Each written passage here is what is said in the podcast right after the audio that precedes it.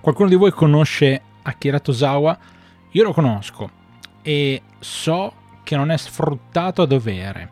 Uno dei motivi per cui lo so è perché è stato al centro di tantissime storie importanti a livello giapponese e oggi parliamo di una di queste, anche se il focus non è lui, eh. il focus è Stalker Ichikawa e il suo match di ritiro.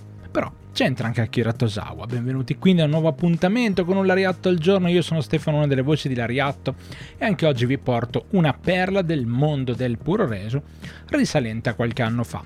In realtà non andiamo così tanto indietro, più o meno, andiamo verso la fine del 2006, dove dopo circa 8 anni di carriera Stalker Ichikawa dice ok, mi voglio ritirare, ho bisogno di passare più tempo con mia moglie e amico.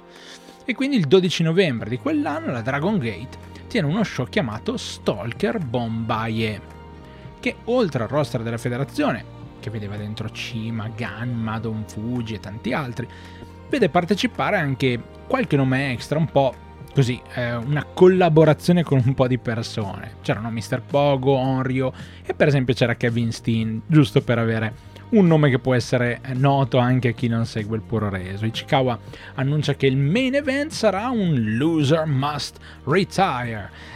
E dato che aveva detto che lui voleva ritirarsi, immaginate, no? Era praticamente storia fatta. Però, però, però, però, durante un evento promozionale appunto per questo show Ichikawa inizia un confronto verbale con Akira Tosawa e i due alla fine si scontrano in questo show di ritiro in un best 2 out of 3 falls con però tre match diversi quindi non lottano soltanto ma fanno qualcosa di più e infatti il primo match vede la vittoria di Ichikawa in un Mickey Bean Jam Field Rice Eating Contest. Sì, sì, sì, in pratica vinceva chi mangiava per primo tre mochi, delle tortine di riso guardatevi qualche video su come si fanno i mochi, sono molto divertenti. E quindi questo va ad appannaggio di Chikawa, che però perde il secondo match, che è un match con regole pro wrestling standard, normalissime, e perde anche, diciamo, il main event, da, vinto da Tosawa con le regole del valetudo.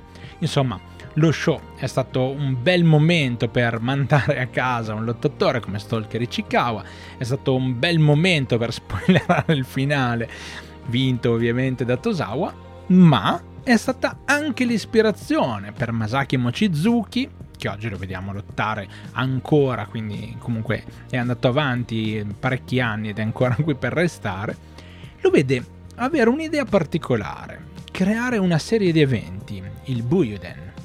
Ma credo che di questi eventi parleremo in un altro momento. Voi continuate a seguirci perché ogni mattina alle 8, da lunedì al venerdì, noi vi portiamo un lariatto al giorno, una piccola pillola sul mondo giapponese e su quello che può essere la storia, la grande storia del puro reso. Venite a seguirci anche tutti i martedì alle eh, 18 sul nostro canale Twitch de Il Lato Viola del Ring. Grazie davvero di cuore a tutti, ci risentiamo, alla prossima!